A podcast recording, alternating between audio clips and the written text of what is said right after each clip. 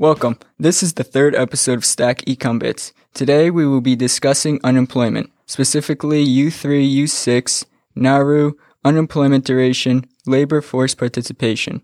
We will be updating this bi-weekly with a more in-depth analysis of unemployment. We are now going to introduce ourselves. Hello, my name is Daniel Kern. I'm from Kinnelon, New Jersey. I am currently a sophomore at Stack and I'm majoring in finance. Hello, my name is Trisha. I'm from Stony Point, New York, and I'm currently a sophomore at Stack. I'm also an accounting major. Hello, my name is Vera. I'm from Spain, from the Canary Islands. I'm a student athlete here at Stack. I'm a sophomore doing a major in business management. So, I'm very excited to start this podcast about unemployment. How is everyone doing, by the way? I'm doing well. How are you doing? I'm really good. Thank you for asking. What about you, Trisha? I'm doing well. I'm excited to talk about unemployment. Nice. So let's start. So, Trisha, explain us a little bit about unemployment. What is it? Sure, Vera. The Bureau of Labor Statistics only defines individuals as unemployed who are jobless, actively seeking work, and available to take a job. Unemployed individuals consist of those who are laid off or are actively looking for work. Employed are individuals who are actively working and are in the labor force. One important thing to point out for our listeners is that unemployed and employed people are all part of the labor force. In order to not be part of the labor force, they must not meet any of the previously mentioned requirements. Vera, would you like to further discuss unemployment in regards with economic analysis? Sure. So, unemployment affects everyone. For that reason, it is critical to examine unemployment from the perspective of economic and policy analysis.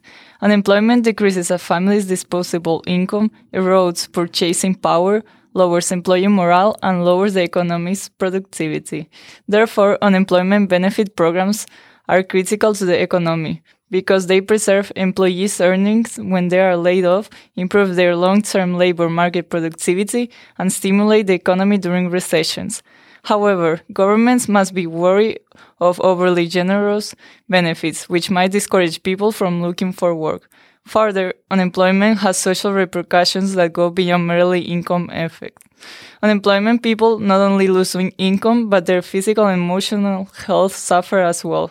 Higher criminal rates and lower voluntary rates are two social consequences of high unemployment. So, Daniel, would you like to talk more about the emotional psychological impacts of unemployment? Sure. According to UK Health, unemployment has been linked with a number of psychological disorders, particularly anxiety, depression, and substance abuse. It even includes dangerous behaviors like suicide and violence towards family members or others. This is a problem because the longer a person is without a job, the more likely it is for them to become very discouraged and not to attempt to go to an interview due to being afraid of rejection. So, Trisha, do you want to explain to us what NAIRU is? Yeah, so the acronym, acronym NAIRU means Non Accelerating Inflation Rate of Unemployment. It focuses on the relationship between unemployment and inflation. NAIRU can also be viewed as the natural rate of unemployment. Vera, would you mind discussing what is spare capacity and the difference between the NAIRU and the unemployment rate? Of course. So spare capacity refers to the gap between aggregate demand and an economy's ability to produce. Spare capacity occurs when a business is not making full use of its available resources. There are spare factors of production, including land, labor, and capital. When an economy has plenty of spare capacity, the, outgo- the output gap difference between actual GDP or actual output and potential GDP is negative. The difference between the NAIRU and the unemployment rate, often known, often known as the unemployment rate gap, is a fundamental indication of the economy's spare capacity. Although we cannot directly witness the NAIRU, if wages and inflation are declining due to decrease in the demand, there is likely to be spare capacity in the economy. As a consequence, the unemployment rate is higher than the NAIRU.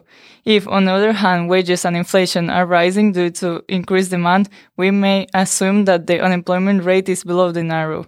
The NAIRU is equal to the unemployment rate compatible with the economy running at full capacity when there is no unemployment rate gap. The NAIRU is important because it might assist policymakers in determining how far the economy is from full capacity and what this means for labor market outcomes, wage growth, and inflation. The Fed, for example, considers the NAIRU when determining monetary policy in order to fulfill its goal of full employment and low stable inflation. Okay, so, so let's switch the topic a little bit Daniel, how is unemployment measured and what is the difference between the different unemployment indicators? Unemployment is calculated by the number of area residents without a job and looking for work divided by the total number of area residents in the labor force. The difference between the unemployment indicators is that each of them rely on different factors and points of data. They can be affected by the increase and decrease in inflation. The Phillips curve shows how the increase and decrease of inflation affects unemployment. The different indicators are U3, U6, unemployment duration, and labor force participation.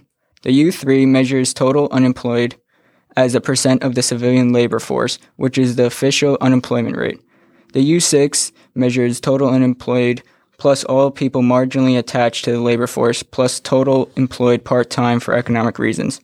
As a part of the civilian labor force, the labor force participation rate is the percentage of the civilian non institutional population 16 years and older that is working or actively looking for work. It is an important labor market measure because it represents the relative amount of labor resources available for the production of goods and services.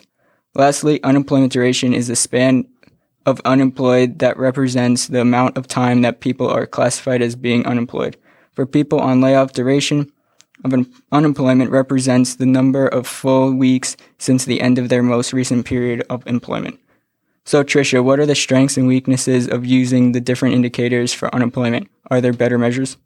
Yeah, so some strengths of using these indicators is that we have a consistent way to calculate unemployment.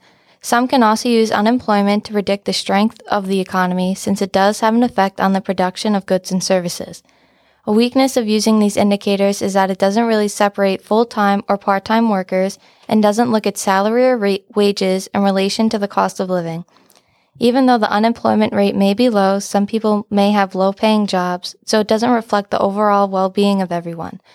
To answer your second question, Daniel, I think the best measurement for unemployment is the U6 unemployment rate, which you had previously mentioned. For our listeners, the U6 unemployment rate is the total unemployed workers plus discouraged workers plus all other marginally attached workers. I think it is important to mention discouraged workers because oftentimes they could be overlooked. Just another thing I want to point out, which I feel is important to bring up to the listeners, is that there are different types of unemployment.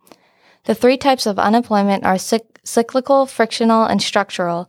Cyclical unemployment is the year to year fluctuations in unemployment around its natural rate. Frictional unemployment is the unemployment that results because it takes time for workers to search for jobs that best suit their tastes and skills. Structural unemployment is the unemployment that results because the number of jobs available in some labor force markets is insufficient to provide a job for everyone who wants one. Any concluding thoughts, Dan and Vera? I think we're good with this explanation. What do you think, Daniel? Yes, I think that too. Perfect. Thank you for listening today to this podcast, and I hope that this will help you to understand a little bit more about unemployment. See you in another podcast. Bye.